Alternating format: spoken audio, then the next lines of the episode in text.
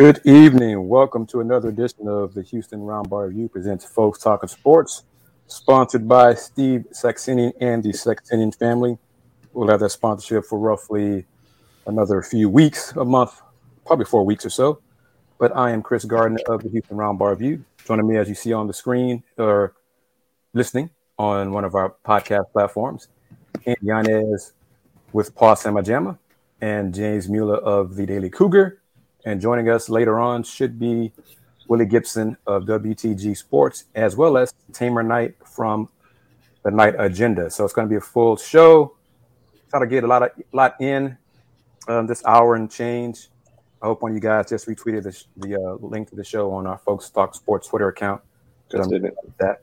But uh, first things first, guys. How y'all doing? Doing well. I'm doing good. How your brackets? Pretty good. They well after the second game. I well it depends on the one of them. Let me the play action one that we're doing so far. So uh, I know I'm in last in that one. I was tied for last, so I've missed two in that one. But uh, yeah, play action pools. you know, we got that one partying with that. And here's Willy Gibson joining us. He, he uh, was able to finish his, his dad duties quicker than he thought, so he's gonna we're gonna bring him in. The one that's really screwed me over is that Richmond upset. I got that one right. I got the that ups that upset right. I got uh, I, I picked differently in, in three different brackets, so I really couldn't tell you which is which. But uh, Willy Gibson, how are you, sir? Ah, I'm good. Good. How about you guys? Good, good. We're good. good. How, how, how's your bracket, sir? Uh, I'm down two so far. I lost uh, Iowa and I lost uh, Colorado State. Yep. It's, oh. it's weird how, how, like I said, in three different brackets, I, you know, friends send me a bracket, so I wasn't paying attention to what I did to match it with another bracket. So, and one, I picked Michigan, another I picked Colorado State. so, in one, I picked Richmond. On, in our action pools one, I got that one, but others I picked Iowa. So my brackets, depending on which one I look at, I'm in last place in pretty much all three of them. So, but uh, whatever. Uh, we're going to get into it, guys. I know it's it's y'all have been really keeping up with this. It's so important to to all four of us. The Houston Cougars women's team is in the third quarter of their WNIT first round game in Ruston, Louisiana versus La Tech, and they are leading 42-34 with seven minutes left in the third quarter. And let me say once again, that's the WNIT, not the first four, which is the first year for women's basketball this year of the first four in the field of 68 in the NCAA tournament. This is the WNIT. And they're on the road, so they weren't even good enough to host a game in the WNIT in the first round. So I say all that to say this. I got a call last night, gentlemen, from someone asking me about the Houston job and its availability this person would like to have the job. So I'm already getting calls about the job. Okay. So, and, and I think I sent it to all three of you what I sent. I'm going to put out there. You know, this is Post Talking Sports.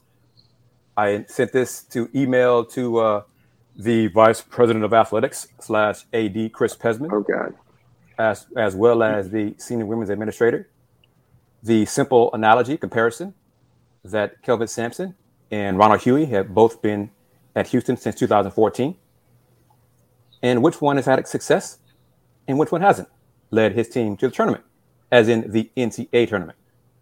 We know the answer. I have not re- heard a reply from either one of them, uh, Ms. Chiser or Mr. Pezman. They're probably spending time in Pittsburgh with the men's team, but it's just another example of them caring more about men's basketball than women's basketball. But, but go ahead, Mr. Gibson. Go ahead.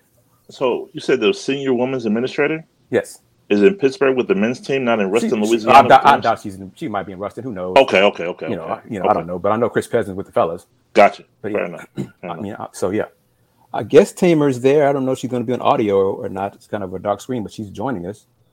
But uh, we got a full show. So try to get in, but definitely be done before Texas Southern plays Kansas later on tonight at eight fifty seven. That game's on truTV. But uh, Tamer, uh, give me a sign that you're ready to, for me to bring you into the studio because I can't really tell right now. But yeah, what are your thoughts on that? I got a phone call from someone last night. Well, first it was text message, then phone call asking me about the availability. Well, first, the person asked, What's up with Houston? What's going on in Houston? This person is uh Chris, they should be better than they are. There's too much talent in this city, too much talent in this state to be this bad. I Thoughts on thoughts on that? I mean, I can start. First off, I'll say like I love Coach Hughey as a person. He's the nicest guy, but I mean, he not being able to make the tournament, NCAA tournament once. I think there needs change. I think if I'm correct, 2011 was the last time the program went to the NCAA tournament, so it's been over 10 years. And you're about to step into the Big 12, which is much more competitive than the American Athletic Conference. And so bringing in a change for presumably the last year of the program in the AAC before they transition to the Big 12. This is the year to do it because you give them, you know, a year to get back on track so they're ready for that Big 12. Because right now, I mean, they might not win a game in the Big 12. Andy, what, what are your thoughts? And, and Will, you, you, you, you finish it up. Uh, and, and not to sound a little funny, but Chris, uh, what you need to start doing when you send these emails, you might you might have to send in your resume too. If you got coaches calling you up, shoot, the UH Athletics Communication Department has to has to start giving you a check. Looks like you're more connected than uh, Mr. Yanez. That was suggested years ago when, when I, I had I got calls from coaches and I was at the Final Fours, telling asking me telling me they had interest in the job. Oh, that was done years ago, and they ignored me. So you know whatever. I, I move on, and, and that's why I started covering Baylor and A and M and and UConn and the national programs. So, but yeah, shame. For shame, no, but like James said, I agree. Like uh, the, the great comparison that you have with him and uh, both Kelvin Sampson starting in, in 2014. They both started in April 2014. Uh, and, and really, I, I, was talking about this on, the Potsdamer Jamma podcast, but when you look at the, the, I guess you can kind of call it a run that they had in the American Athletic Conference tournament against Cincinnati and Tulane. And that was the story all season long where in spurts, they looked really good. They they when they, they were fine on all cylinders. Uh, obviously, of course, they were led by Laila Blair more often than not, and uh, they showed flashes of what the team had the talent to do. Now the problem was they couldn't string it together. They couldn't consistently be able to put together an entire season, and that's why they were hovering around 500. Uh, whenever they would play the, the higher echelon teams, more often than not, they would get crushed. Now, kudos for, for the team to uh, when they did play USF in the American Athletic Conference tournament, like you said, at least being respectable and being within striking distance uh, for for at least most of that game. But yeah, like you said, eight years, no tournament appearance. Like it's the closest thing he could brag on was last year whenever they they were the first team out. but it's hard, man. Like uh, you're going into your ninth season, the last year in the American Athletic Conference, possibly. And if you weren't able to make it in the NCAA, NCAA tournament in the American, what makes you think you'll be able to automatically or out of nowhere switch, flip the script once you get into the Big 12? It's going to be a much tougher conference. I mean, no, no disrespect to UCF and USF, but they're nothing compared to the top teams in the Big 12. And uh, it's going to be a challenge. Well, what do you say, sir? I guess I asked, what's the end game for UH women's basketball because it appears they're comfortable with the status quo because I mean eight years no tournament appearances. I don't I don't understand. And by no means am I calling for someone's job. I'm not. But however, you're brought in to be successful and I don't see the success in the women's program. And and I almost was when you were telling me they were up in the women's NIT, I'm like, man, could that be enough to keep him? But you know, going to the men, Xavier fired their coach the day after he won his first round game. In NIT. right, right. So there's precedence. So yes, I don't understand it. And a lot of coaches get three years max. This is eight. Right, right. And, and let me say this, and Will, your your point is superb. And this is what I said to the person last night. The question that needs to be asked and answered by UH administration, President Khator, Tilman, and then the SWA, Chris Pezman. What are your expectations for, women's basketball? Because if you are content with what you have right now, happy with a berth in WNIT, playing in front of 100 people in Fertitta Center, then keep doing what you're doing. Because that's what, if that's the answer, then I wouldn't recommend anybody for that job. Why waste your time? Because if, if their goal is to just be WNIT bound and a new coach has higher aspirations, then this is not the program for you. So I told that person, you need to reach out to people who know Tilman, who has who has Tilman's ear. Because I don't have Tilman's ear. But I'm not sure Tilman knows what's going on, in women's basketball. Because if he has ear, Tilman is a competitor, okay? He wants to win. He likes to make money, of course.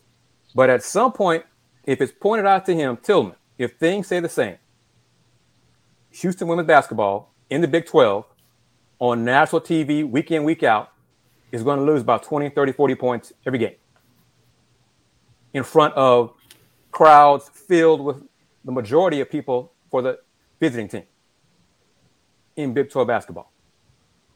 So is that what you want? Seeing your team get waxed game in, game out because you maintain status quo. If that's what you want, then we can just stop talking about Houston Cook winning basketball and just focus on football, men's basketball, track and field, and keep it moving. You know, that's that's that's the basic question. If they don't care enough about women's basketball to make a change, just keep doing what you're doing. I'll have the coaches stop calling me. You know, why why bother? Look for other programs. There's other jobs available here in the state that could be as good, if not better. But again, this person who I had not heard from in quite a while texted me first. We, we exchanged text back and forth, and then decided to call me. to say, "This is me text. Let me just talk to you." And we just had we spoke for like an hour. And I might tell you who this person is after the show. I might, but you know, I, am gonna I'm gonna see if she's ready. Try to pull her in here. Tamer. Uh, Tamer. Let's come back to her. I'm not sure where she is, but okay. We got that to the side right now. Four minutes left in the third quarter. Houston women are up 45-36 over La Tech in the first round of the WNIT. Now let's talk about the successful program of men's basketball at Houston. 5C.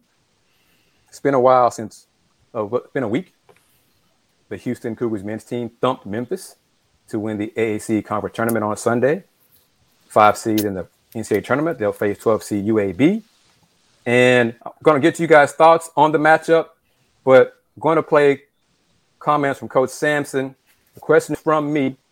I asked him, how does do they prepare for a first round opponent in the NCAA tournament who you haven't played before? How do you prepare? Do you scout common opponents? What do you what do you look at? So here we got a clip about three, three and a half minutes from Coach Sampson. So check that out. And then toward the end, we're gonna hear from Andy's favorite guy, Commissioner Mike Aresco, on two different topics. Coach, for the first game of the tournament, how much time do you spend to prepare looking at the teams, all their games of the season, a handful of games, common opponents? How do you prepare for the first opponent in the tournament? Well, um, usually during the course of the season, you you know your next game, right? Or the game after that, the game after that. Before the season starts, I try to match the assistant coach's scouting responsibility to the strengths of the other team.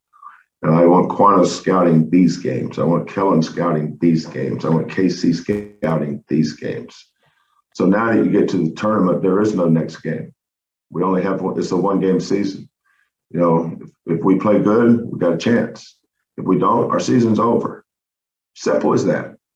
You know, you know, you know if we win, we'll you guys will be asking me questions, and if we lose, you'll be writing about how we lost. So there is no next game. So each each one of the assistants have a little input. You know, they'll take this block of games like KC uh, Kellen is the uh, lead scout on this game, uh, so they he they all coordinate with him. Aquinas has got looking for certain things. Uh, KC will look for certain things. Um, and then these guys would get together and compare. And like this morning, they made a, um, you know, they brought to me about what, and then we watch a lot of tape. You know, I'll have uh, our video guy put certain games like North Texas. Uh, people have no idea how good they are. Louisiana Tech's got the most unique player in America, Kenny Lofton Jr. Um, um, you know, you can get to see him play, but which one of the games did they play where those teams are most like us? Those are the games I tend to focus on. You know, some teams play all zone against them. All right. You know, we don't really zone much, so I don't get a lot out of watching that one. Uh, the teams that play man to man, similar pickup points, similar uh, pick and roll coverages, how they guard the post. You know, those are the things. But at the end of the day, it's going to come down to how we guard Walker, uh, how we guard Earl, and how we rebound. Um, I, I, there's there's certain guys on their team that I fall in love with. Uh, one of the kids I've fallen in love watching them is Quan Jackson. Um, boy, every team needs a Quan Jackson. You know, he's like Taze Moore for us. Taze does a little bit of everything. Play makes, can make a basket, he can pass, he can get a rebound, uh, he can defend. Uh, that's Quan Jackson. You know, and other and all their kids are like ours. They they have all their kids are new this year, just like all our kids are new. You know, so we're a returning Final Four team. We are not a returning Final Four team. The Final Four team is not here. None of them. The only guy we have that played in the Final Four, uh, a meaningful minutes, was Reggie, and uh, really Reggie. Uh, Fabian was still recovering, um, and he's not playing as much right now. So they have a brand new team. We have a brand new team. They're integrating uh, the transfer portal, and the transfer portal has really helped us. Uh, so um, that's why my hat's off to Andy Kennedy and the job he's done. He's done a great job. They're really, they're really, really good team. That's that's a top three team in our conference for sure. A top three team in the American. Coach speak and I think she's ready now. So let's bring her in, bring in Tamer Knight as well. Uh, I think she muted herself. But come on, Tamer. Uh, I think you're ready. So come in and unmute yourself. There we go. All right. Kelvin Sampson and joining us is uh, Tamer Knight of the Knight Agenda and, and Knight Sports and all those great things. And she also calls basketball games for HBU Women's Basketball. And one of the people she worked with was Van Chancellor, Comet Legends. So got to ask her about that for the end of the show. But right now, Houston Cougars, Kelvin Sampson says UAB this season, they were 27 and 7, could be top three in the American. Thoughts on that, Andy? You know, when I first heard Kelvin Sampson uh, say that, it, it, caught my eye too, because I guess I would assume he's putting UAB over SMU uh, in that category. Um, hmm. You know, the one thing about Kelvin Sampson, is something that, that I've kind of picked on uh, uh, the last few seasons. Um, it always seems like whenever he's facing an opponent, he always does a good job of building him up uh, ahead of a matchup. I mean, he's done it countless times with, you know, when it comes to conference play, all the and really any opponent. If, if he gets a chance to speak to, to reporters before the game, he does a good job of, of building them up. But uh, I mean, looking at uh, certainly what, what UAB was able to do, and and really when you look at how hot they have been uh, to end the regular the regular season and the conference tournament. Uh, I could see the argument. Now, I, I haven't seen them play uh, for the entire season to see if they're flat out better than than SMU. But I certainly think, I think, like we mentioned in the postgame show, it'll be interesting to see. Uh, it'll be a clash of styles when Houston and UAB plays because of how fast and up tempo UAB likes to play. And um, I mean, I was looking at at a couple of trends just in preparation for our podcast. I think literally their last five games uh, all wins for them, but they've scored like 80 plus points in every single one of them. So they're a team they want to push the pace. They have uh, a couple of good three point shooters in, in Walker, and I believe the other is Ertel, uh, Michael Ertel. Yep. So it'll be, I think the key for, for that matchup will be um, just to see like who who really can establish their who can control the game in terms of tempo because Houston has shown they can play a tempo a little bit, but with an eight man rotation, that's not what they're going to want to do for the entire game, and, and certainly they want to slow it down and try to get Josh Carlton, Fabian White a lot more touches that they possibly can. James Mueller, what do you think about what Andy said about the UAB matchup for Houston and about Coach Sampson's words about UAB being the third, could be the third best team in the American this year. Yeah, I mean, I agree with Andy that Kelvin typically tends to hype the teams up that they're playing. Um, I think UAB would be in the top half of the American. I don't think they'd be top three. I'd take SMU over them any day. Um, just that's my thing. Um, and UAB, I mean, if you look at their who they played, um, they they lost a close game to San Francisco, who's a ten seed. They lost to South Carolina. Um, they they played West Virginia pretty good, lost by six. Um, they lost to Rice, um, who Houston just absolutely dominated. And what was the score in that game? That game, the losses at Rice. What was the score of that game, James? 85-80. Yes. So Um, they gave up 85. 85 yeah. to Rice. Yes. They beat them the second time they played them, but they did lose the first time. So I think, yeah, I think UAB they have good players like uh, Andy mentioned some of them in Ertel and Walker, and then a few other guys. But I don't think they're a top three team in the American now. Tamer, Hi guys. How are you? What What are your thoughts on tomorrow's matchup between Houston and UAB? Um, I think uh, Houston is gonna. It's the first round for them, so you know I think that they'll be ready. They should be ready. Um, I was just looking at UAB and the type of teams that they've played.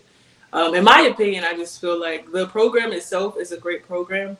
I don't think they've played any teams um, in obviously Conference USA. I, I don't feel like Conference USA is a match for Cougars, but that's just my opinion.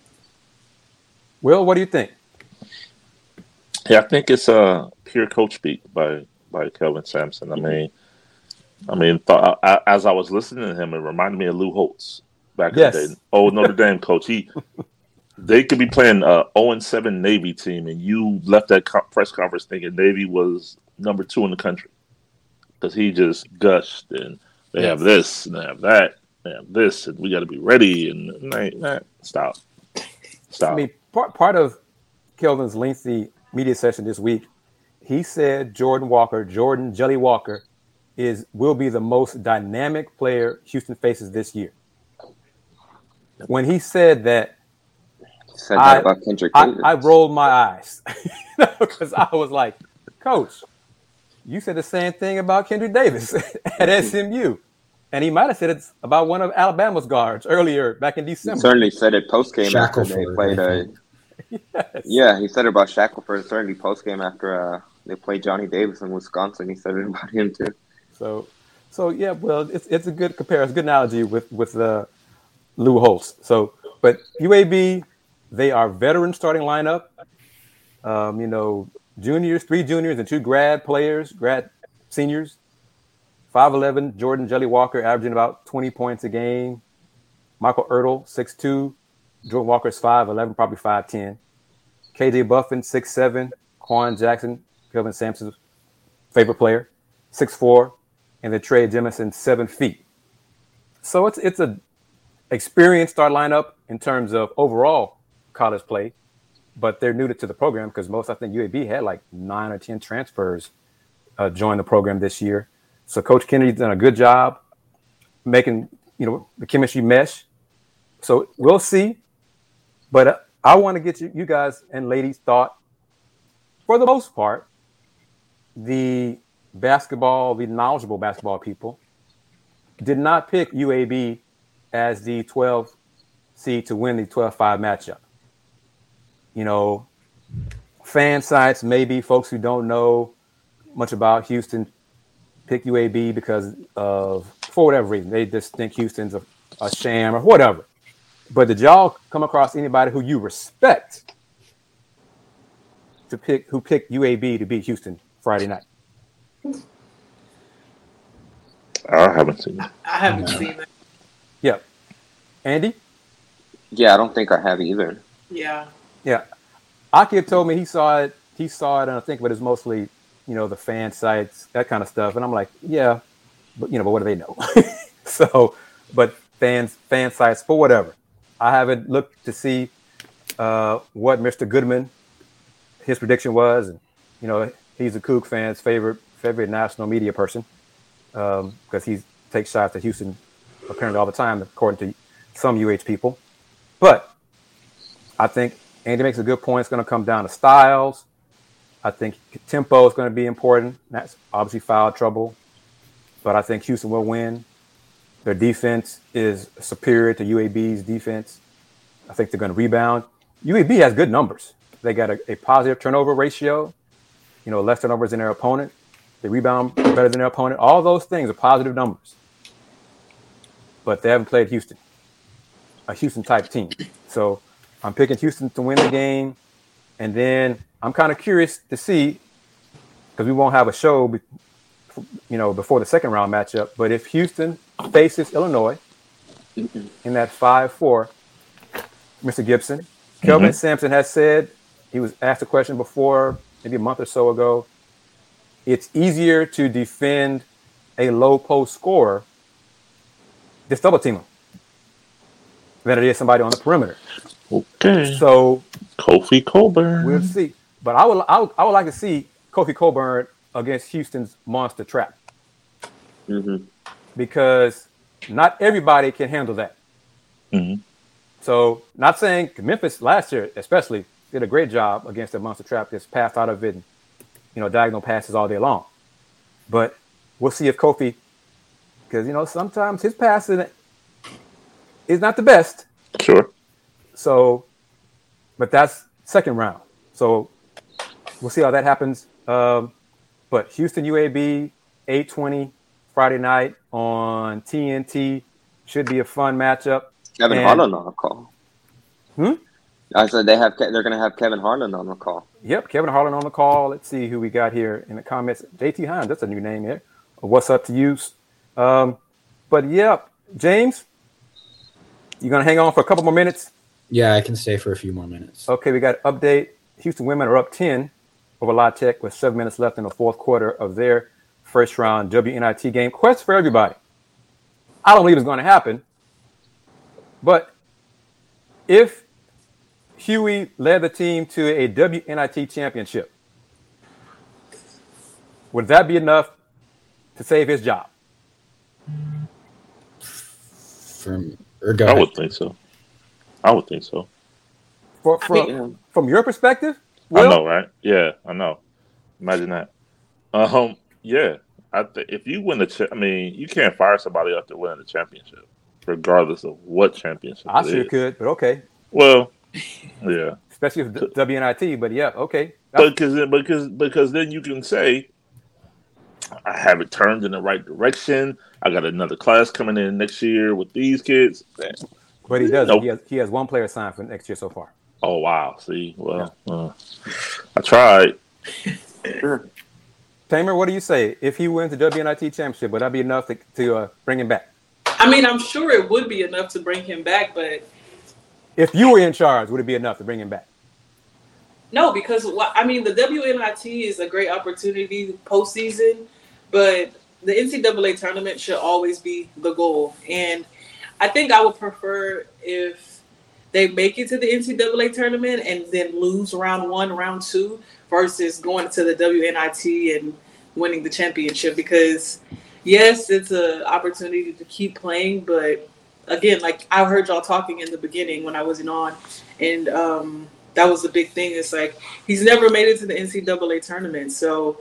Uh, and like I think James said, he's they're going to be moving to the Big Twelve. Um, playing in the WNIT, I don't feel like that's gonna uh, be like sufficient to say like, oh, we made it to this tournament, but it wasn't the NCAA tournament. And James, before you head out, what, what do you, what do you say? Would that be enough for you? if you were in charge? Yeah, so if I was, it would not. Um, yeah. Just for a lot of reasons Tamer said, and just like I think there's got to be some change if you want to turn this program truly around. But from the UH administration standpoint, I think it would for them because they've shown they don't really care about women's basketball for things you've mentioned before. You know, no promoting, no media availabilities, nothing really. And I mean, it's it's like almost they don't even know UH has a women's basketball team. So um, if he's like able to come back and say, "Hey, got a championship," they'll be like, "Great, that's fine. Let's keep going." And James, as you as you wrap it up, how can folks find you on social media? Yeah, follow me on Twitter at JDM2186, and all my work is at thedailycougar.com. Thank you, James. You take Thank care, you man. for having me. Yes, sir. All right, boss. Where you going to Pittsburgh? You got to play in the catch? No, um, my family just got in from spring break trips, so we're having dinner. But Oh, uh, fair enough. Fair enough. Enjoy. they won't. They don't pay for me to go to Pittsburgh. Only if we make Sweet 16 or further. Got it. In due time, Where, James. where, in due where time. is Sweet 16 in uh, South San Antonio, so it's an easy. Oh, drive. oh wow, yeah. Yeah. Hey, that's you know what? That's interesting in cases they do make it. You know, got the old brain uh, cranking. Got the brain working, huh? Yeah. Yeah. Yeah, but we'll see. Thanks, All James. right, All right Okay, James. see Take y'all. care. All right, boss. Andy, what do you say if you were in charge, and if Houston won the WNIT, would that be enough for you to bring him back? I'd say no, and it's simple. Really, their fate was sealed when after last season they were the first team out. So obviously, after heading into year eight, the goal should have been to finally take that step forward, make the NCAA tournament, and at the very least, when you play the top teams in the American, when it's USF and and UCF, you know, hold your own. And the, way they looked during the regular season against USF, it, it there's clear right there. There's there's still a, a gap, and it's a significant gap. So for that reason, I'm out. Even though this isn't Wow, Mark Cuban? Okay, So, Mark so Cuban. it's three to one against you, Will. Three to one against you. Yeah. But I think all four of us believe that they're going to bring him back. Yeah. you know, whether they win the WNIT, win it all there, lose today, or go to the second round and lose in, in the WNIT, they'll play. If they win today, they'll play the uh, winner of SMU and who is it, Tennessee Tech, in in the second round. Oh, that'd be interesting if they meet SMU. Yep, and that game would be in Dallas. So they beat SMU twice this season in the only two matchups. But again, the goal, and he- he- this is where I'm coming from. This will, Mhm. if Hughey was in his second or third year and won the w, won the WNIT, Heck, he was in his fourth year. I'd, I'd be cool with it Right. because you know that, that would be a legit stepping stone. Yep. In your eighth year, That's why I laughed. I tried to hold it, but I, I apologize. And then Andy said in year eight, I'm like, man, yeah, Year this eight. this That's is crazy. eighth Yeah. Year. So yeah. So I'm, I'm sorry. And Huh? like James said, he's a good dude. He's a good dude. No, but this is the eighth year. Yeah. Eight straight years of no NCAA tournament. Not Yeah. even a conference tournament. Not a conference championship, yeah. you know, not a regular season championship, nothing. Fair They're enough. three minutes away from going to the second round because they're leading La Tech by 10. So, okay, now we're going to pull up, uh, got two, two clips from Andy's favorite commissioner, Mike Aresco. Michael. Michael Aresco. One clip, he addresses the um, exit fees and negotiations between the conference and Houston, Cincinnati, and UCF. The other clip is Will's favorite topic, I think, or one of them, the college football playoff and where things stand there. So I'm not even sure which is, is queued up first or how it is, but I know one is longer than the other. One is like three minutes, one is six minutes. But um, his his answers to the college football playoff, I think they're on point. So we'll play that. Either way, we're going to we're going to discuss what he says, but I think both are worthy of discussion.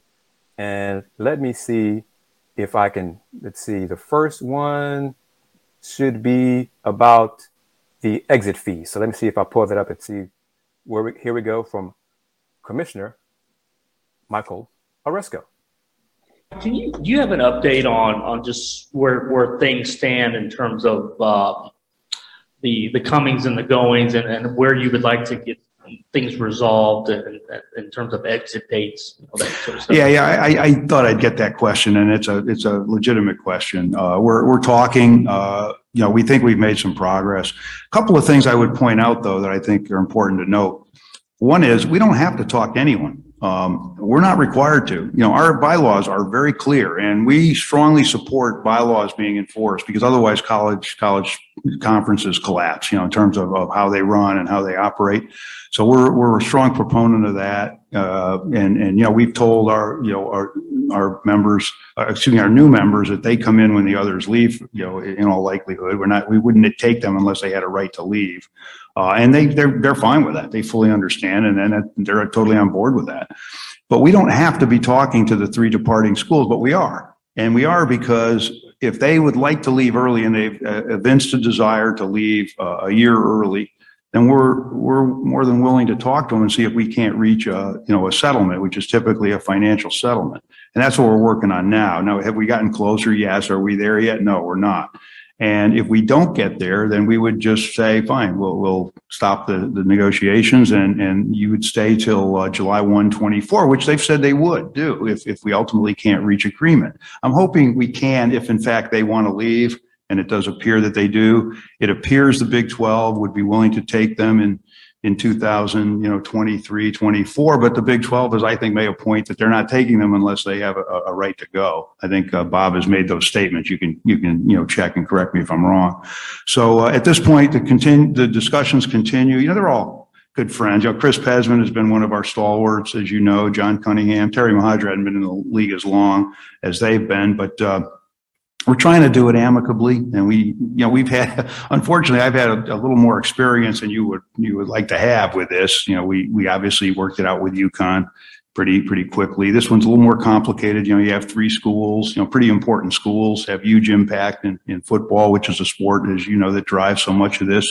But they also have significant basketball pedigree as well.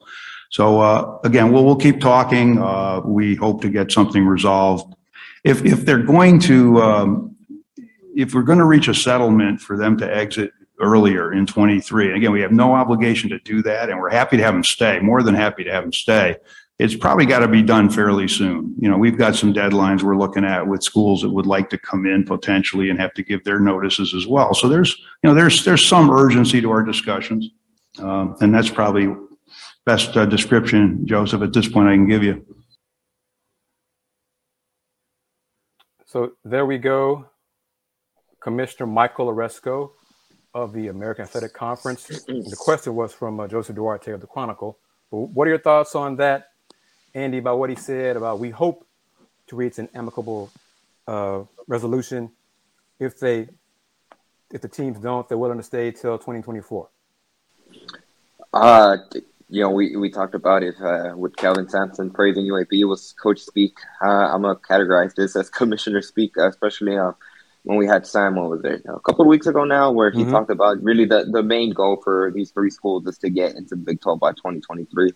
And I think it's it's positive that it, it seems like the conference has been um, willing to have those conversations and reach some sort of settlement. I just don't see how it doesn't happen at this point, to be honest, in terms of uh, figuring out uh, something that's amicable to both sides, some kind of uh, payout that'll be satisfied for the, for the conference and to be honest, at, at this point, I think it's it's going to be 2023, or if it doesn't happen, it, it I'd imagine it's going to end up getting ugly between the three schools. I I don't see them staying all the way till 2024, in my opinion. Tambo, what do you say? What, um, what, what you heard from the commissioner? I'm thinking. I'm trying to think, and here uh, I was just listening to Andy. Um, 20 leaving in 2023 or 2024. Obviously, I'm sure that's what you know, all of the schools that are leaving and heading to the Big 12 want to do. But uh, like he said, Mike said, from a money standpoint, um, it has to be something beneficial for both sides. And me personally, I don't think like there's a reason to rush it if we, you know, can't get it done in the 2023 and 2024. But at the same time, it also just gives U of H, um, from an athletics perspective, to you know kind of recruit more and you know do things to help their teams uh, better compete once they do get to the Big 12. So extra year they can just recruit, you know, uh, more athletes or you know um, athletes that kind of may come from the Big 12 or something of that sort.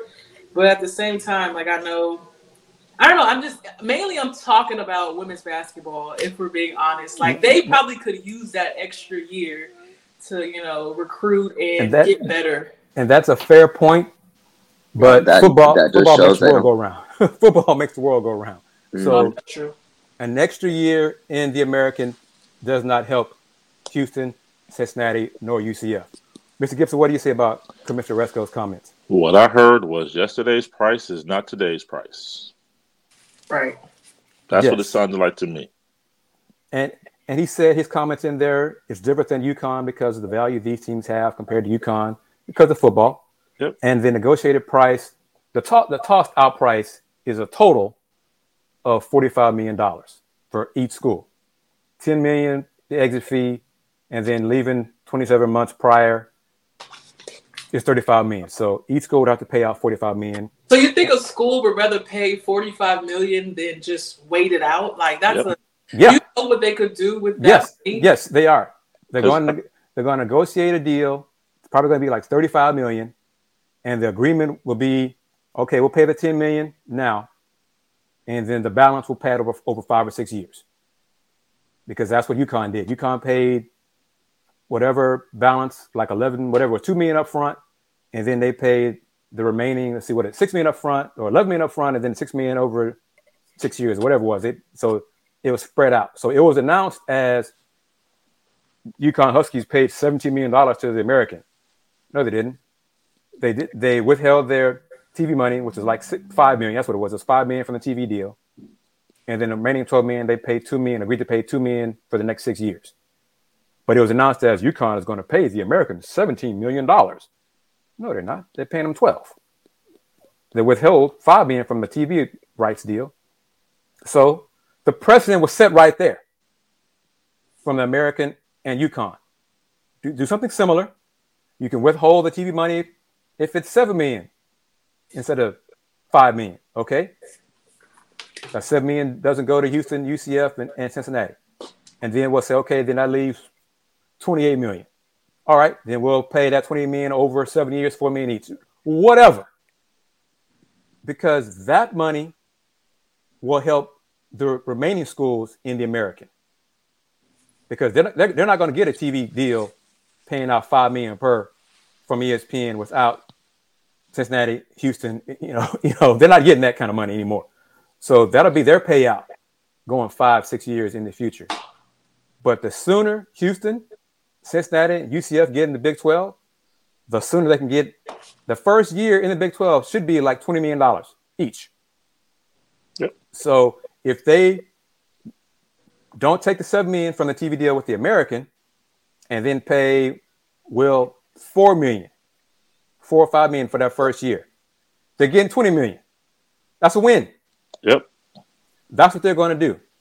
So Michael Aresco is holding out. He's saying, he, you know, we're going to hold them to that, and and they the schools would love, you know, if we don't come to an agreement, they would stay, be willing to stay till 2024. The hell they will. You know, no, no, they won't. So, but he's right. Time is of the essence because they knew to get the schedules planned out and all those things. But trust me, football, Coach Holgorsen wants UH in the Big 12 as soon as possible. To tell the recruits, yep, we're going to be in the Big 12 starting in the fall of 2023. Come play for me in Houston, not in the fall of 2024. I have a question yes, ma'am. For everybody here. do you, besides men's basketball, uh, do you guys think that U of H's sports and UCF and Cincinnati, um, uh, those teams are prepared to go into the Big 12, like from a competitive and competition standpoint? Basketball is men's basketball. I said ex- besides. I know, no, no, that, that's all I'm saying. Basketball, men's basketball, and that's it. Cincinnati's football team is. Yes. And UCF, Mm, softball UCF. probably is. Softball possibly, and Uh, maybe Houston's track and swimming Houston's team. track and swimming Track, teams. yeah. But yeah, so bits and pieces, you know, from each program. Football has to, has a lot of proving this season, and like we uh mentioned, I think you know on the surface you wouldn't think that a, a game against Kansas in the in our conference is a big deal, but I think it's going to be a really big deal for the football team this coming season. You can't go out there and you can't lose to Kansas. Uh, in theory, if you're less than months removed from when you officially join the Big 12, that's going to leave a stench. And I mean, it, it's not going to be good if you lose to Kansas. Agreed. But your point, Tamer, is you know it's a legit question. So not all of the athletic programs, so those three schools are ready for the Big Twelve. But bits and pieces are, and the sooner they can go to recruits and tell them we're going to be in the Big 12 in a year. So come to us, come play for us, and be on a big time stage. And will it start um, like at the fall of 2022 or uh, fall of 2023? 2023. 23. Fall, I mean, that's that's the goal. So one more season in the American, the 2022-23 season in the American, and then ideally July 1st, 2023, announce, you know, officially the Big 12 schedule is announced and Houston is part of Big 12 football for the fall of 2023. Yes. And it's official, Andy. It's the final score. I know Tamer and Will, and I'm hyped about it. Coach Hughey's Houston Cougars defeated La Tech in the first round of the WNIT. Final score 63 to 52. Yip, yip, hooray. They're going to the second round now. He only played seven players, so I'm kind of curious Yeah, about that. that's only played- interesting. so, yeah. That caught my eye too. Um, I mean, uh, kudos to Bria Patterson, Tierra Young, who looks like they stepped up big uh, and, and helped out Laila Blair in terms of the scoring load. But that's interesting. Yep. They went with a seven man rotation. Bria Patterson led the Williams. team with 18 points. Tierra Young scored 17. Laila Blair scored 12.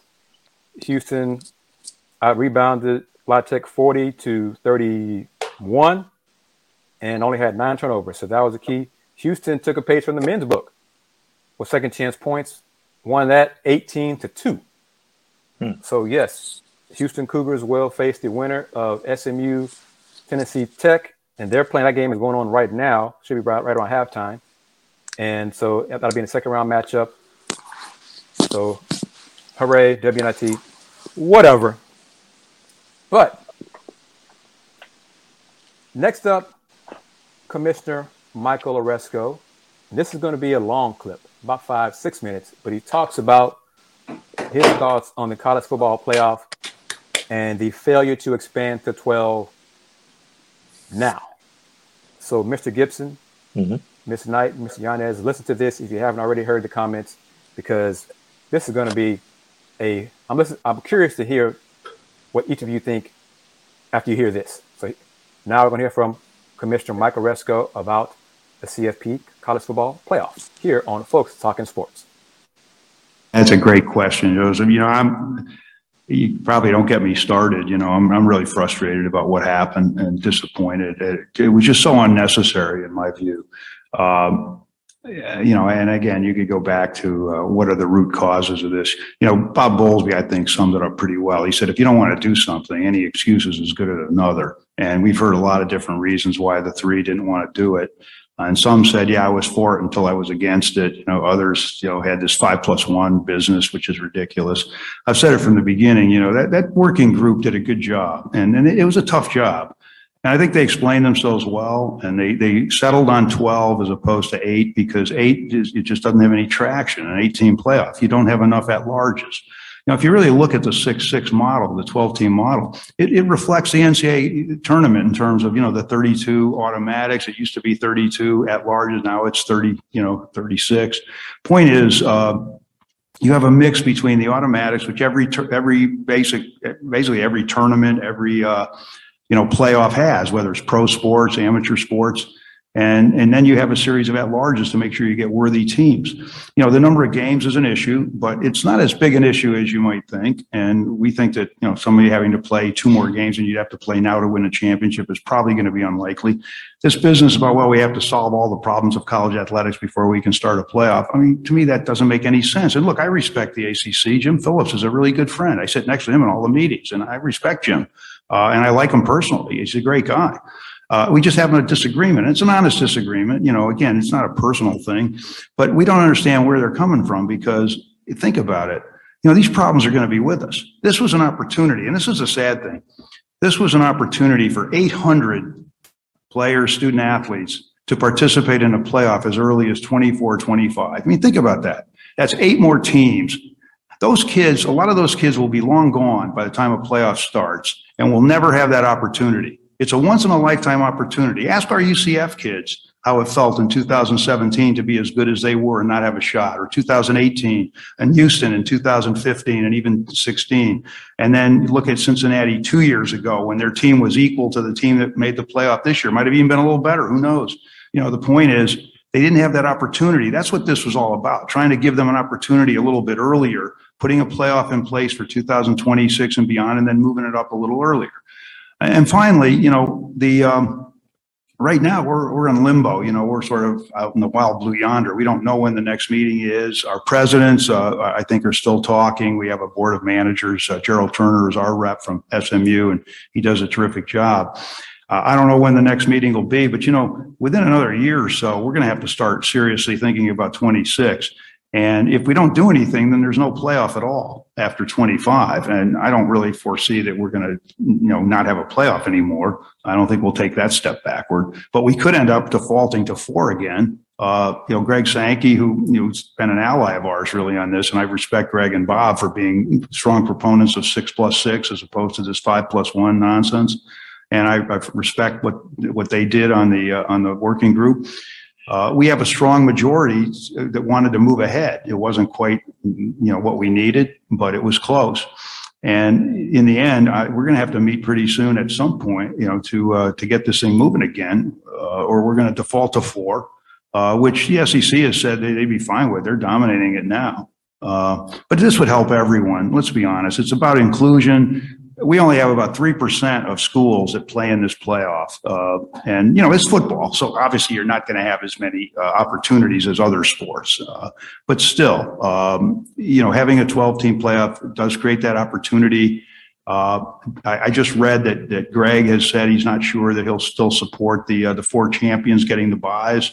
It could be that he would support the top four teams getting a buy. Uh, I, I haven't talked to him yet about that, but I did see that recently. Uh, so I don't know where that's going, but um, you know, there been there's been some acrimony, there've been some you know some recriminations about well, why didn't it happen? Uh, you won't see us doing that, and uh, you know we have a great respect for uh, for Mark Keenum, the chair of Mississippi State, and for the uh, the board of managers. I think they were frustrated with us that we couldn't get there, um, and we're all frustrated, I guess. Period, but. Uh, we just have to keep at it. We got to make sure that somehow we get this playoff in place in 26, and, and I hope it's 12, and, I, and I, I think it's 6 6. It has to be 6 6 because that's the only one that makes sense. Uh, you know, in my open letter, uh, I'll close by saying in my open letter, which you probably have read, I said, look, this is like the Yankees Red Sox. You know, we don't give the American League East preferential treatment because yeah, they've had the best record, they've had the best, the most money, they spend the most money, they've got the best brands. But we don't say, well, the American League West isn't quite as good. You know, we don't think they're up to snuff, so therefore we're not giving them a shot, but we're uh, an automatic. But we're going to give the Yankees, Red Sox division, the East division. Nobody does it that way. It's ridiculous to do it that way. It's one thing to have a bowl tie-in, and one the we've we haven't had that. Uh, we've had to fight for that G five slot, which we, by the way, uh, six out of eight years and seven out of nine if you count the year we were still in the BCS. Uh, we've had to fight for that, but uh, it's one thing to have a bowl tie, and that's based on ratings potential. It's based on sponsorship potential. It's based on on brand. It's based on attendance. That's not a playoff. A playoff is totally different. It's supposed to be fair. It's supposed, you're supposed to earn it. There's not supposed to be privilege before you even play it down or you shoot a basket. So that, that's what um, you know what we're going to fight for, and that's that's something um, you know that's something you fight for to the end because it's a really important principle. Thoughts on that, Mr. Yanez? You know, he hit on a couple of uh, key points. The one thing, the thing that caught my attention first and foremost was uh, him mentioning the 12 team playoff, which, uh, and man, I really don't see that happening. Certainly not in the near future with, with the way some of the commissioners have have uh, stated. Mainly, you know, the Pac-12 and, and some of these other commissioners that uh, a 12 team playoff seems like it's it's honestly not realistic to happen. Um, on that last point that he mentioned about uh, you know being a true playoff and you know not being something that's kind of more privileged. You know the term he phrased. You know before a down's even played or a basket is shot. Um, it, it, seems like there's always it, the playoff has already been decided, and it's not a true playoff. I get his argument there, um, but to be honest, if, if in my opinion, I feel like it's just a lot of talk that's not going to get anywhere. In my opinion, but I, I, I get I agree with his with his point there in terms of making it a true playoff. I don't see it being a 12 team playoff, and I don't see any action coming of it. Really? I I, yeah. I think a 12 team is inevitable. Really? It's just a question of when it's going to happen. Will, what do you think? Yeah, I agree with that. Um, definitely 12 teams are coming. Um, couple of things. Uh, don't think he'll be sitting next to Jim Phillips in the next meeting. because uh, yeah, that's that was a little interesting. And then um, did he just go six and a half minutes and in the middle would say, "Yeah, you got this group over here to plan it, but we will never do that." Yep. What did I just spend the last six and a half minutes listening to? I'm like what? And I mean, and I get it. I mean, I, I understand. I understand. Uh, and I hate to use this analogy, but you know, the big brother gets the cookie and the little brother wants a cookie too. And you're gonna get, you know, mom, mom, I want a cookie. I get it. I get it. But first of all, why I say it's gonna be twelve, I've said this from the beginning. The CFP, as currently constituted, is set up for chaos on purpose. Yes. How do you tell me you have the top four teams, but yet you constantly tell me it's the Power Five conferences? So you want chaos, you want controversy from the rip. So 12 is going to happen, but I don't know. It's just it's it's interesting, and I get it. You know, it's a once in a you know we he went to the once in a lifetime opportunity for these 800 kids, and they'll never get it. And ah, He's playing on the hearts and hearts and minds there. You know, pulling those heartstrings. Yeah, whatever. Okay. yeah, yeah. It's like um, no, they didn't get it done this year. Come back to the table; they'll get it done next year. Tamer, what do you think about what you heard from Commis- Commissioner? I was gonna say with what what um Will Will just said. Like I think equal opportunity. So if creating that twelve team playoff, if that if that makes it equivalent for everybody or you know equal for everybody, then I don't see why not. Um, but like he said, everything was created uh, to create chaos anyway. So I mean, I feel like they'll benefit benefit from it regardless. You know, and Andy, the 12 team playoff, I think is going to happen because of so much money. Yep. That's that's the bottom line. Is so much money. You know, because I think I mentioned to you months ago that I thought the presidents would not agree to, to it right now because, they want to wait for the TV deal to expire to open it up to more bidders to get more money. That, that's what they want. They want the other networks besides ESPN to put in bids to raise the price. You know, they can put about we're trying to protect the safety of the student athletes. No, you're not. Because if you were, you weren't. You wouldn't have basketball players busting and playing three games during the week. You know, busting playing a game on Monday, Monday night, try to get home to go to class on Tuesday. You know, if you're all about student safety, and then I mean, please. So whatever, different sport, I know, but don't tell me you, you care about the safety of the student athletes when you clearly don't. It's No, just no, football no. makes the most money. E- So- Even that, Kris. Go ahead. You, you you have a team play in Dayton, Ohio, Tuesday night at nine thirty. Game ends, and you put them on the plane and fly them cross country to Portland, Oregon, to play Thursday. Yeah. So, and that's the thing I, I, I don't get is why can't they have the first four play Tuesday and just play everybody on Friday? Everybody in the first four play Friday. You got four. You got four networks. Yep. Have all four games at, on Tuesday, and then have the the winners advance to play Friday. or you could have put them in Buffalo. You could have put them in Pittsburgh. You could have put them in Dayton to Fort Worth Pittsburgh. like they did TSU. Yeah, Dayton to Pitt- Dayton to Pittsburgh is a bus ride, Yeah, a motor so- coach ride. but- But, you flew them to Portland, Oregon. Like and and had problems. Didn't give them a big enough plane. that part. So, yeah, y'all say Or you care like about with, the uh, student safety, you know, the safety of student athletes. No, you don't. Yeah, I was just gonna add on to the point, like uh, Texas Southern and Texas A&M Corpus Christi, Christi having to play in uh, Dayton as well for the first four, when they could have both played uh, closer. But so that that's that's what it is. We could get into a whole bunch of different scenarios about all that. How, Andy, how are the uh, the scores looking for the evening session so far? Yeah, UConn and, and New Mexico State's going down the wire. They actually UConn just tied it with two minutes left. Uh, they're tied at 58, and uh, Kentucky and St. Peter's is going down the wire too. About five minutes left, and it's a two point game. Kentucky hanging on uh, as of now, but this game is tied, and it was a good So- game. UConn making and they made a rally. So, needless to say, if the underdogs win both those games, my bracket will be further burned. Uh, New Kris, Mexico State just went up three. So yeah, but that's why I don't spend money on on these uh, brackets anymore because I can't afford to lose the money.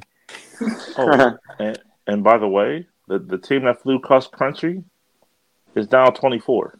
Imagine that. Yeah, Indiana. Oh, eh, so they're losing to St. Mary's, right?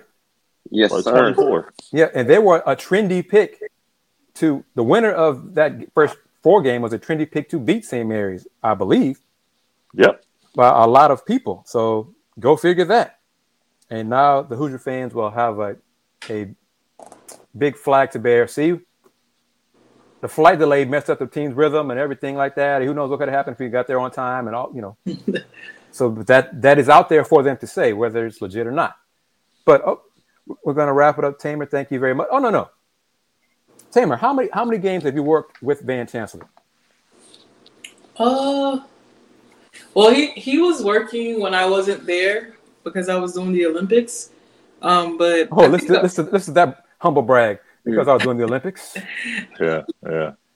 Uh, he he was work. I worked um one game with him before I left, and I missed three, and then I came back and I had four or five, so maybe like five or six.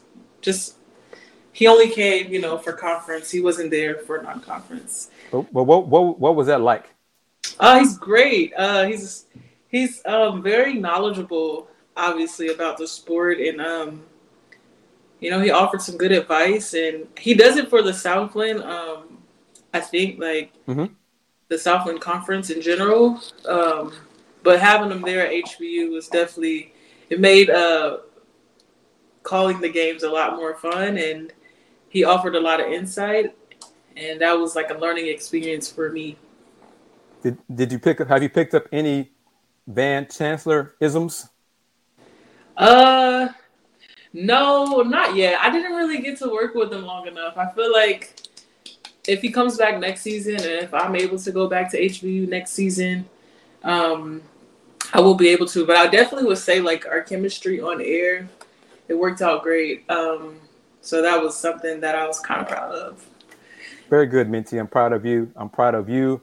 I'm proud of my other one of my other mentees right here on the screen, Andy Yanez and Willy Gibson. You you may be close to my age, but you're a mentee too, brother. So you know I'm proud of all three of y'all and the work y'all are doing. Mr. Yanez, plug your your your uh, show, your post game show. Oh, uh, let's see if I can uh, figure out that this might end up taking up. Oh, it just took up a little corner in the screen. So as we figure it out, it, it I'm trying to put up the logo, but anyway. So like Kris mentioned, the unofficial post game show that I'm looking for a sponsor plug in here. Uh, Let's Rage Cougs uh, will be on after Houston and UAB, the first round game matchup. So we're gonna go late tomorrow night, uh, depending on the game's at 8:20 p.m. Central, so it'll probably end around 10:30. Yep, hopefully. So we'll no aim- overtime. Yeah, yeah. Uh, hopefully it's not like Rutgers Notre Dame, but so we probably aim around 11, 11 o'clock post game show. So stay with us. We've like super proud of the, the support that we've gotten so far. I mean, it's been crazy. I think we've done three shows, and every single one of them, when you combine all our views, it did 200 plus views. on YouTube on Twitter, our, our first official show did really, really well. So we appreciate the support. And uh, um, in, in terms of branding, Kris, I'm a just gonna plug it in there once again. I know you can't really even see it, but that's Rage Cougs. Immediately, not immediate following, but the logo right there in the corner. You can't even see it, but that's Rage Cougs. After Houston UAB, we're back tomorrow night to discuss all things of that game, post game show. So uh, job well done. And Will Tamer, if you haven't seen either of the first three post game shows, Andy has, has figured out some things uh, things here that I don't even know how to, how to do. So Mhm. you know, youngsters will, you know how they do, man. Technology is their friend, so they can do stuff, and we learn from them. So that's what I'm still doing as we wrap it up here. And it looks like New Mexico State is going to be UConn. They're up six with under 30 seconds to go. Boy, there goes that. Hmm. Kris, for a second, I, I don't mind if I do. Can I can I change the banner for like three seconds? Yeah, go ahead. Let's Rage Cougs. Pod? Slam the Jam presents Let's Let's Rage Cougs immediately following. So Uh, yeah, Not immediately following, but after Houston UAB. So yeah, there you go, and, and hopefully we'll get sponsors for that because the plan for that is to have post game shows in the fall for that. You know, just going forward, it's going to be a, a constant thing for UH Athletics. Tamer Knight, how can folks find you and contact you in social media? Okay, you can find me on Twitter at T Night Sports, also Instagram T Night Sports as pictured or labeled in the box. Um, also tune into TSU Sports Show, still going strong. Huskies play tomorrow in the WNIT, so go Huskies and yeah, that's about it. www.theknightagenda.com. That's me. Very good. Tamer, Mr. Gibson, how can folks find you, sir? Yes, sir. Um, Twitter and Instagram at Will Gibson seven. Um, Facebook, Will knows uh, Facebook page. Tamer, when is your birthday? November. Oh, so you're the outlier of mm-hmm. of, of the group because it's just a coincidence. Let me pull up Will's one, one more time. His Twitter right there had a, had a I got to put them all together, group them. But yes, there's Will's right there. Will Gibson seven. Will, Andy, and me have birthdays in March. just, just one of those coincidences. But uh, Andy, you plugged Let's Rage Cougs. How can folks find you as well on social media and, and your other many irons in, in the fire? Yeah, for sure. They can follow me on Twitter at aonis underscore five, as you see it in the ticker below. Uh, a lot of UH tweets and a lot of uh, sayings, apparently. uh, now with March Madness. Uh, real quickly, another update on it. So, New Mexico State's in the driver's seat, Kris. They're up three. They're gonna have possession, so uh, UConn has to foul, and Kentucky's gotten a little separation from St. Peter's with, with just under four minutes left there. So, we got a couple games going down the wire. It's March. It is March. This is March. So. And shout out to uh, Play Action Pools for partnering with the Houston Roundball Review for for my bracket a competition contest. I think I'm in last place, Will, but it's it's all good. I'm, I'm definitely gonna be in last place as soon as UConn loses. So, but just going further, further down. But you know, it's, it's all fun. So um, I think I had you. Yeah. So whatever. I'm in last place anyway. So, but I am Kris Gardner of the Houston Roundball Review. Twitter, put that up there. VHR Review. The button works for me. There we go. And HoustonRoundballReview.com. Houston Roundball Review on Instagram and YouTube. And there is a playlist for Let's Rage Cougs on the Houston Roundball Review channel. So you can catch it on the Houston Roundball Review as well as on Twitter at Andy's Twitter account and Paul Samajama's Twitter account. So different ways to watch the show. And Andy, the show is also available, audio version of it on the podcast platforms, just like this show. Folks Talking Sports yeah. is available in audio as well as on, on iHeart, Spotify, um, Apple, you know, all those um, audio podcast platforms. So we're doing big things. We're looking for sponsors to help us uh, continue to do even bigger things because we still yeah. have plans in the works to work with AJ Jones and Jones Media and, and Entertainment and on his platform on uh, Fire Stick and Roku. Eventually, that's going to be doing that. Tamer, I need to talk to you you you got, you have time after this? Okay, so be by your phone in a few minutes. So I'm going to call you and pick your brain. But as always, thank you everybody for tuning in to another edition of the Houston Roundball Review presents Folks Talking Sports, sponsored by Steve Saxenian and the Saxenian family. We'll see you next time. Everybody, take care. Take care.